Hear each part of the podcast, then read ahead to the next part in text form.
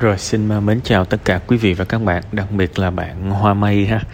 Thực chất là đây là một cái lá thư bạn gửi cho chính mình và bạn chia sẻ à, với mọi người ở trên uh, uh, trên group.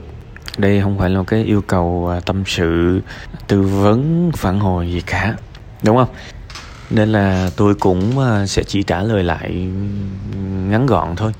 Vì tôi cũng muốn uh, quý khán thính giả của mình sẽ dành nhiều thời gian hơn để mà đọc cái bài này.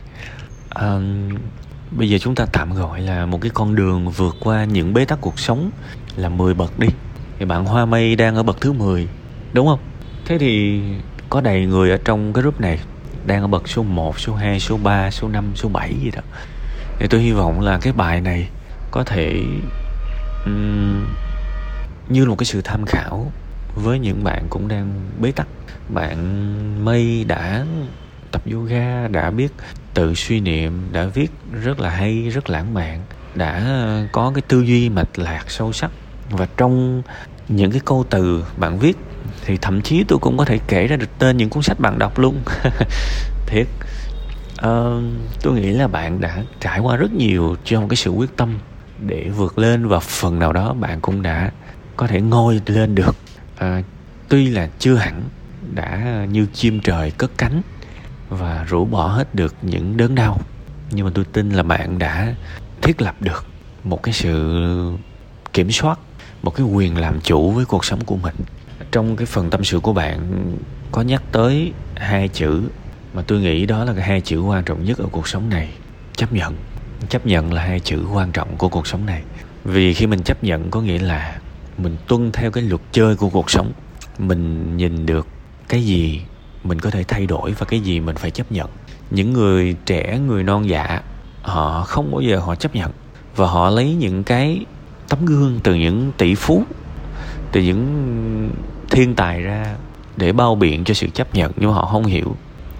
Cái người thực sự thông minh á, cái người thực sự thông minh luôn nhìn được cái gì mình sửa được và cái gì mình không sửa được thì mình phải chấp nhận. Ngay cả những nhà khoa học đại tài thì họ vẫn chấp nhận cái quy luật vật lý mà họ vẫn chấp nhận những thứ họ không thay đổi được. Và họ luôn làm việc trong những thứ có thể thay đổi. Đúng không? Thì bản thân chúng ta cũng phải như vậy. Luôn phải chấp nhận. Sẽ có những hoàn cảnh, ví dụ sinh ra trong một gia đình như vậy, mình đâu thể thay đổi được. Sống trong một cuộc sống có ngày và có đêm. Đâu có khùng mà tự nhiên 9 giờ tối bắt mặt trời phải phải phải lên được. Cái đó là có vấn đề.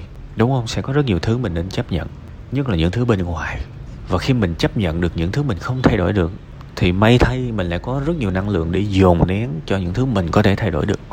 Và tôi thấy vui khi mà bạn bạn bạn mây đang ở trên cái hành trình như vậy.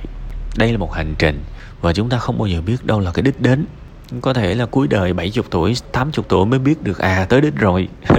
Còn hiện tại hãy vui. Và tôi tin là đến một ngày bạn sẽ thực sự tung bay được như chim trời. Bạn đang có những cái nền tảng rất là tuyệt vời. Và tôi chúc những điều tốt đẹp nhất dành cho bạn. Ha và bây giờ quay trở lại với quý khán thính giả, hãy thưởng thức cái bài này. Như là một cái giọt sương trên lá ban sớm.